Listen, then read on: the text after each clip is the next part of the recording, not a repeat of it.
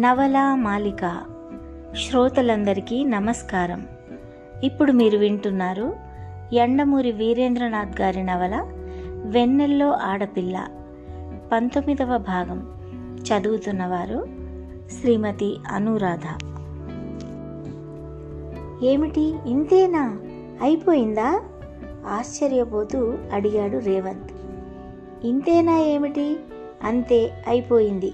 కుర్చీ వెనక్కి వాలుతూ అన్నాడు జేమ్స్. నేను నమ్మలేను. ఇంత తొందరగా కేవలం రెండే రెండు ప్రశ్నలతో ఇద్దరూ ఈ నిర్ణయానికి వచ్చేశారా? జీవితాంతం కలిసి ఉండబోయే నిర్ణయాన్ని ఇంత క్యాజువల్గా తీసుకున్నారా? ప్రశ్న మీద ప్రశ్న కురిపించాడు రేవంత్. అంటే చేసుకోబోయే ముందు ఓ నెల రోజుల పాటు ఒకరినొకరు ఐక్యూ టెస్ట్ చేసుకోవాలంటావా? జేమ్స్ తనని దెబ్బ కొట్టాడని అనుకున్నాడు రేవంత్. అయినా వాళ్ళిద్దరి మధ్య ఆ మాత్రం చను ఉంది. రేవంత్ ఈ విషయాన్ని జీర్ణించుకోలేక ఆమె ఎలాంటిదో ఏమిటో నీకేం తెలుసు? అని అడిగాడు.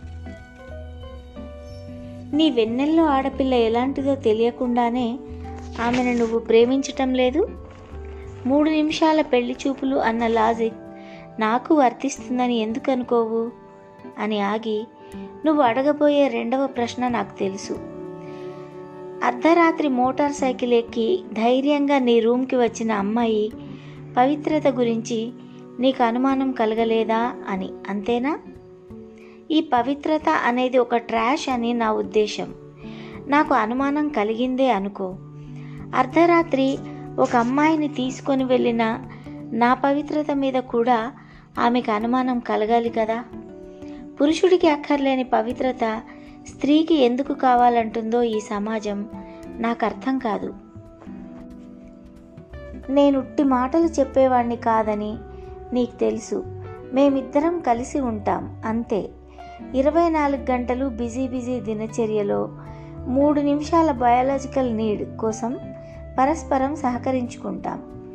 ఓ యాభై సంవత్సరాల తర్వాత ఇద్దరం చచ్చిపోతాం. ఇంతదానికి ఇంత మానసిక సంఘర్షణ నిర్ణయాలు సిద్ధాంతాలు ఇవన్నీ ఎందుకు? పెళ్ళనేది రిస్క్ అయినప్పుడు ఆ రిస్క్ ఎవరితోనైతేనేం? నా మాటలు నీకు నవ్వు పుట్టించవచ్చు కానీ జీవితంలో ఎన్నో రాపిడులకు గురి అయిన నా మనసు నాకు నేర్పిన పాఠం ఇది. ఇది నేనేదో కష్టాల్లో ఉన్నాను నా మనసునెవరూ అర్థం చేసుకోవటం లేదు వగైరా సెల్ఫ్ పిటి ఆలోచనలు నాకు అందుకే కలగవు. దీనికి మీరు పెట్టిన పేరు మెటీరియలిజం అయితే నాకు అభ్యంతరం లేదు. ఎందుకంటే అసలు పెళ్ళి అనేది పురుషుడు స్త్రీ అనే ఇద్దరు మెటీరియలిస్టులు తమ పరస్పర అవసరాలు తీర్చుకోవటం కోసం చేసుకునేది అని నేను భావిస్తాను. పైకి ఎంత భావుకత్వము సెంటిమెంటు కవిత్వము చెప్పినా సరే ఇన్ని ఆలోచించే నేను ఈ పెళ్ళికి సిద్ధపడ్డాను. ఎల్లుండే పెళ్ళి వచ్చే. చాలా విచిత్రమైన వ్యక్తిలాగా ఉన్నాడే అందామె ఫోన్లో రేవంత్ జరిగిందంతా చెప్పాక. సరిగ్గా మనకు వ్యతిరేకం అన్నాడు రేవంత్. మనం నెల రోజుల పాటు పడే మదనని అతడు రెండు నిమిషాల్లో పడేశాడు. కానీ అతని వాదనలో ఎక్కడో లోపం ఉంది అందామె. ఇరవై నాలుగు గంటల బిజీ బిజీ జీవితంలో చిన్న శరీర అవసరమే కాదు. వివాహం లాంటి చిన్న చిన్న అనుభూతుల కోసమే మనిషి జీవిస్తాడు. అసలు బిజీ బిజీ అంతా ఎందుకు? జీవించటం కోసమే కదా. మరి జీవించటం ఎందుకు? ఆనందం కోసమే కదా. ఆ ఆనందం ఎలా వస్తుంది? అనుభవం ఇచ్చిన ఆనందం వల్లే కదా. మరి వివాహం అనుభవం కాదు అవసరమని ఎలా చెప్పగలము? నిజం చెప్పండి. నేను మొదటిసారి ఫోన్ చేసినప్పుడు మీకు ఎలా అనిపించింది? ఆ రాత్రంతా మీ కంఠమే వినిపించింది. ఒక అమ్మాయి వాలుగా పక్క మీద పడుకొని గోదావరి లాంటి జడని మెడ మీద నుంచి ముందుకు జార్చుకుని చెవికి ఫోన్ ఆంచుకొని మాట్లాడే దృశ్యమే కళ్ళలో మెదిలింది. అంత చక్కటి అనుభూతిని ఏ మెటీరియలిస్ట్ కొలమానంతో కొలుస్తాం? జీవితం అంటే చక్కటి అనుభూతుల పుష్పగుచ్చమే కదా. అవును అందుకే అంటూ చప్పున ఆపు చేశాడు. ఏమిటి ఆగారేం? చెప్పండి. ఏం లేదు ఏం లేదు. నాకు తెలుసు మీరేం చెప్పదలుచుకున్నారు. ఏమిటి? నన్ను కేవలం ఆట పట్టించడానికే నా ఫోన్ నంబర్ తెలియనట్టు నటిస్తున్నారు. నిజానికి మీరు ఎప్పుడో దాన్ని కనుక్కున్నారు. అది చెప్పేస్తే ఈ దాగుడు మూతలు ఇక ఉండవని నెల రోజుల చివరి వరకు దీన్ని సరదాగా లాగాలని మీరు అనుకుంటున్నారు అవునా? రేవంత్ అప్రతిభుడయ్యాడు. నిజానికి అతడు నెంబర్ని కనుక్కున్నాడు కానీ చెప్పలేదు. అతడికి ఆ అమ్మాయి పరీక్షలో నెగ్గటం కన్నా ఆ అమ్మాయితో ఏడిపించబడటమే సరదాగా ఉంది. ఈ విషయం కూడా ఆ అమ్మాయి కనుక్కుంది. అంతే మై గాడ్ అనుకున్నాడు. నేను కొద్దిగా కన్ఫ్యూజ్ అయ్యాను. ఎలా? మూడో అంకె సున్నా అని తేలిపోయింది. కానీ చివరి మూడు అంకెల్ని ఒకదానితో ఒకటి హెచ్చవేస్తే ఇరవై నాలుగు వస్తుంది అన్నారు. ఒక అంకె సున్నా ఉంటే అంతా సున్నాయే అవ్వాలి కదా? అవ్వాలి కానీ మీరు సున్నా లెక్కలేకు తీసుకోరు అనుకున్నాను. నిజానికి తీసుకోలేదు తీసుకోకపోతూనే వస్తుంది. I eight nothing four six సరి అయిన అర్థం. One eight zero zero four six. ఆ నెంబర్ అది కాకపోతే one eight two two six అయి ఉండాలి. ఈ రెండు నెంబర్లు ఎనిమిదో క్లాస్ కుర్రవాడు రెండు నిమిషాల్లో కనుక్కుంటాడు. ఆ నెంబర్లకు చేశారా ఏమిటి కొంపదీసి చేశాను. ఎవరివి ఆ నెంబర్లు? పిచ్చాసుపత్రి క్యాన్సర్ ఆసుపత్రులవి. అవతల నుంచి తెరలు తెరలుగా నవ్వు. కొంచెం సేపటికి నవ్వు ఆపుకుని ఆమె అన్నది. మీరు నిజానికి నా దగ్గరికి వచ్చారు. కానీ చివర్లో కొద్దిగా పప్పులు కాలు వేశారు. ప్రయత్నించండి. పర్లేదు తొందరలోనే దొరకవచ్చు. ఎనిమిదో క్లాస్ కుర్రవాడి కన్నా కొద్దిగా ఎక్కువ తెలివితేటలు ఉపయోగించండి. టైం కూడా ఎక్కువ లేదు. ఇంకా నాలుగు రోజులే ఉంది. ఆ టైం చాలు. నా మూడో ఉత్తరం అందిందా? మూడో ఉత్తరమా? ఆశ్చర్యంగా అడిగాడు. ఇంకా రెండో ఉత్తరమే అందనిదే. మా మెకానిక్తో పంపించి మా మెకానిక్తో పంపిన చీటీ ఉత్తరం కాదా మాస్టారు? అదే రెండోది. ఓ అదా అన్నాడు రేవంత్ నవ్వి. నేను వ్రాయటమే కానీ మీరు నాకు వ్రాయరా? నేనా? నేను వ్రాసి ఏ అడ్రస్కి పంపను? మీరు వ్రాయండి నేను తీసుకుంటాను. అయితే ఇప్పుడే వ్రాస్తాను. ఎలా మీకు పంపాలో గంట తర్వాత ఫోన్ చేసి చెప్పండి. ఇది మీ మొదటి ప్రేమలేఖ మాస్టారు. గంటలో పూర్తవుతుందంటే నేను నమ్మను. ఆఫీసులో సాయంత్రం ఐదింటి వరకు మీరు కుస్తీ పట్టాల్సిందే. అప్పుడు ఫోన్ చేస్తాను అంటూ డిస్కనెక్ట్ చేసింది. ఆమె చెప్పింది నిజమే అయింది. ప్యూన్తో గులాబీ రంగు లెటర్ ప్యాడ్ తెప్పించాడు. ఐదు నిమిషాల్లో దాని కాగితాలన్నీ చెత్తబుట్టలోకి చేరుకున్నాయి. అసలు సంబోధనే కష్టమైంది. ప్రియమైన మీకు అనాలా?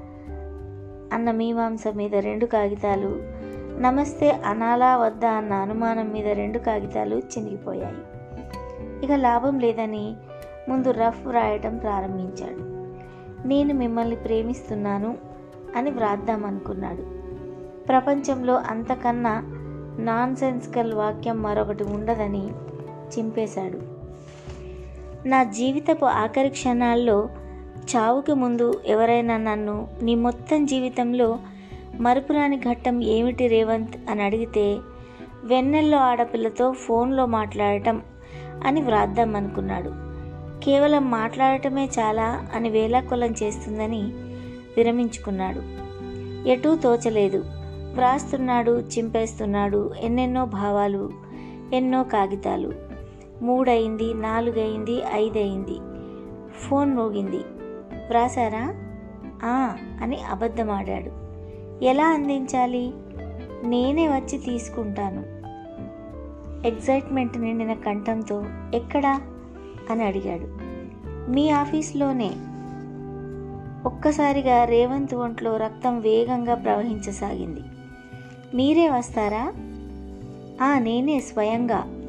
ఎప్పుడు? ఇప్పుడే బయలుదేరుతున్నాను అందామే. మీరు ఆ కవరు మీ ఆఫీస్ వరండాలో విజిటర్లు కూర్చునే కుర్చీ కిందగా పడేయండి. నేను వచ్చి తీసుకుంటాను. అయితే మీరు మాత్రం అక్కడ దొంగతనంగా దాక్కొని చూసే ప్రయత్నం చేయకూడదు. ఈ షరతు మీకు ఓకేనా? ఓకే మిమ్మల్ని చూడను. అసలు ఆ ప్రాంతంలోనే ఉండను. మీ మీదొట్టు. మీరు వచ్చి కింద మీ కార్ దగ్గర నిలబడి ఉండండి. మిమ్మల్ని అక్కడ చూసుకొని నిర్ధారణ చేసుకొని నేను విజిటర్ కుర్చీల దగ్గరికి వెళ్తాను. సరే అయితే. ఫోన్ పెట్టేసి లెటర్ ప్యాడ్లో చివరి కాగితం తీసుకున్నాడు. దాని మీద ఏమీ వ్రాయకుండా కవర్లో పెట్టి అతికించాడు. కవర్ మీద మాత్రం ఓ వెన్నెలమ్మాయి ఎన్నో భావాలు ఎన్నెన్నో ముచ్చట్లు. చెప్పాలనుకున్నవన్నీ చెలియలి కట్ట దాటి కలగా పులగమైతే మిగిలేది స్వచ్ఛమైన శూన్యం. రేవంత్. అని వ్రాశాడు. తర్వాత ఇంటర్కమ్లో జేమ్స్ని పిలిచాడు. జేమ్స్ ఒక ముఖ్యమైన పని మీద నిన్ను పిలిచాను. నువ్వు నాకు సాయం చేయాలి అంటూ జరిగిందంతా చెప్పాడు. తొందరలో ఆ అమ్మాయి పప్పులో కాలేసింది. నన్నొక్కడ ఉండొద్దని అన్నదే కానీ నా స్నేహితులు ఎవరిని అక్కడ ఉంచకూడదన్న ప్రామిస్ తీసుకోలేదు. కాబట్టి అక్కడ నువ్వు దాక్కోవాలి. ఆ అమ్మాయిని ఎలాగైనా పట్టుకోవాలి. జేమ్స్ తలూపాడు. ఇద్దరు విజిటర్స్ వరండాలోకి వెళ్ళారు. రేవంత్ కుర్చీ కిందుగా కవర్ పెట్టాడు. సాయంత్రం ఐదు అయిపోవటం వల్ల ఆఫీస్ అంతా దాదాపు నిర్మానుష్యంగా ఉంది. నేను కార్ దగ్గరకు వెళ్తున్నాను అని రేవంత్ కిందకి పరిగెత్తాడు. జేమ్స్ పార్టీషన్ ప్రక్కన మస్క నీడలో నిలబడ్డాడు. ఐదున్నర అయినట్టు గడియారం ఒక గంట కొట్టింది. విజిటర్స్ లాంజ్ వెనుక చీకట్లో నిలబడి చూస్తున్న జేమ్స్కి బయట కార్ దగ్గర నిలబడి ఉన్న రేవంత్కి టెన్షన్లో చెమట్లు పడుతున్నాయి. వచ్చి ఆగిన ప్రతి కారు వంక తొంగి చూస్తున్నాడు రేవంత్. ఐదు నిమిషాలు గడిచినాయి. పది నిమిషాలు జేమ్స్ విసుగ్గా వాచి చూసుకున్నాడు. ఈ అమ్మాయి తమ ప్లాన్ గ్రహించి రావటం మానేసిందేమో అని అనుమానం కలిగింది. ఇంతలో రేవంత్ నిశ్శబ్దంగా అక్కడికి వచ్చి జేమ్స్ వెనక్గా చెవిలో ఏమిటి? రాలేదా? అని గుసగుసలాడాడు. అన్నాడు జేమ్స్. అంతలో రేవంత్ దృష్టి కుర్చీ కింద ఉన్న మరో కాగితం మీద పడింది. తాము పెట్టిన ఉత్తరం పక్కనే ఆ కాగితము ఉంది. దాన్ని చూసుకోలేదు. చప్పున వెళ్ళి ఆ కాగితాన్ని చూశాడు. అమ్మాయి రైటింగ్ అది. ఈ విజిటర్స్ కుర్చీ కింద వద్దు. మొదటి అంతస్తులో నీళ్ళ ట్యాంక్ పక్కన పెట్టండి అని ఉంది అందులో. స్నేహితులిద్దరూ మొహామొహాలు చూసుకున్నారు. మనం కవర్ పడేసేటప్పుడు ఈ కాగితం చూసుకోకపోవటం మనదే తప్పు. పాప మా అమ్మాయి అక్కడ ఎదురు చూస్తూ ఉండి ఉంటుంది. ఏమీ తెలియనట్టు నేను వెళ్ళి ఈ కవర్ అక్కడ పెట్టేసి వెళ్ళిపోతాను. నువ్వు చాటున ఉండి అమ్మాయిని చూడు అంటూ మొదటి అంతస్తుకు పరిగెత్తాడు. నీళ్ళ ట్యాంక్ పక్కన కవర్ పెట్టబోతుంటే అక్కడ ఇంకో చీటీ కనపడింది.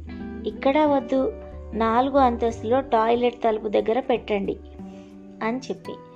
అక్కడికి వెళ్తే మూడో అంతస్తు అని వ్రాసి ఉంది. పది నిమిషాలు గడిచేసరికి స్నేహితులిద్దరూ పట్టు వదలని విక్రమార్కుల్లా రొప్పుతూ ఒక అంతస్తు నుంచి ఒక అంతస్తుకి పరిగెడుతున్నారు. అరగంట అయ్యాక ఆఖరి చీటీ దొరికింది. చాలా కష్టపడ్డారు. ఇక మీ గదికి వెళ్ళండి అని వ్రాసింది. రేవంత్ హతాశుడయ్యాడు. బహుశా మన ప్లాన్ గ్రహించి ఉంటుందేమో గురు? అన్నాడు జేమ్స్. అలా అయితే తను ఓడిపోయినట్లేగా? అంటూ తన గది తలుపు తీయబోతూ ఉంటే నౌకర్ పరిగెత్తుకుంటూ వచ్చి రేవంత్తో అమ్మాయి గారు ఇప్పటి వరకు మీ గురించి చూసి వెళ్ళిపోయారు సార్ అన్నాడు. రేవంత్ తెల్లబోయి ఏ అమ్మాయి గారు? అని అడిగాడు. మీ మామయ్య గారి అమ్మాయి. రేవంత్ జేమ్స్ ఒకరినొకరు చూసుకున్నారు. తలుపు తోసి లోపలికి ప్రవేశించిన రేవంత్ తన గదిలోని చెత్తబుట్ట ఖాళీగా ఉండటం చూసి ఏదో అర్థమై ని నిశ్చేష్టుడయ్యాడు. క్షణంలో ఎన్నో ఆలోచనలు. మామయ్య కూతుర్ని అని చెప్పి తను లేనప్పుడు తన గదిలో కూర్చుని ఆ అమ్మాయి తాను ప్రేమలేఖ వ్రాయటానికి ముందు ఖరారు చేసిన కాగితాలన్నింటినీ ఏరి మూటగట్టుకు తీసుకువెళ్ళిందన్నమాట. ఫేర్గా వ్రాసిన ఆఖరి ఉత్తరం కన్నా దాని ముందు వ్రాసిన రఫ్ ఉత్తరాల్లోనే అసలు విషయం మనకు తెలుస్తుంది. హిపోక్రసీ ఉండదు. అదే అసలైన ప్రేమలేఖ ఈవిడ ఇక్కడ వాటిని తాపిగా కట్టగడుతుంటే తానేమో పెద్ద డిటెక్టివ్లా ఖాళీ కవర్ పట్టుకొని అంతస్తులన్నీ తిరిగాడు. మొదటి ప్రేమలేఖ వ్రాసేవాడు తప్పకుండా పాతిక కాగితాలు పాడు చేస్తాడని తెలిసే పర్లేదు సాయంత్రం వరకు వ్రాయండి అని ప్రేమగా టైం ఇచ్చింది. తను ఆ వలలో నాజుగ్గా పడిపోయాడు. ఇడియట్ అని తనని తనే తిట్టుకున్నాడు రేవంత్. అప్పటి వరకు జరిగిందంతా చూస్తున్న జేమ్స్ ఇక లాభం లేదన్నట్టుగా ఈ అమ్మాయి ఎవరో మనం అనుకున్న దానికన్నా తెలివైన దానిలా ఉంది గురు. ఈ అమ్మాయి గురించి తెలుసుకోగలిగిన వాడు ఆమె నంబర్ కనుక్కోగలిగిన వాడు ఒక్కడే ఉన్నాడు అన్నాడు. రేవంత్ ఉత్సాహంగా ఎవరతను? అన్నాడు. అతను కంప్యూటర్ టెక్నాలజిస్ట్. Electronic graduate. అంతేకాదు గణిత శాస్త్రంలో దిట్ట కూడా. అతడు నాకు తెలుసు ఈ పనికి అతడిని రేపే నియమిద్దాం. ఎవరతను? పండిత పిచ్చయ్య శాస్త్రి. ఇప్పటి వరకు మీరు విన్నారు ఎండమూరి వీరేంద్రనాథ్ గారి నవల వెన్నెల్లో ఆడపిల్ల పంతొమ్మిదవ భాగం. చదివిన వారు శ్రీమతి అనురాధ.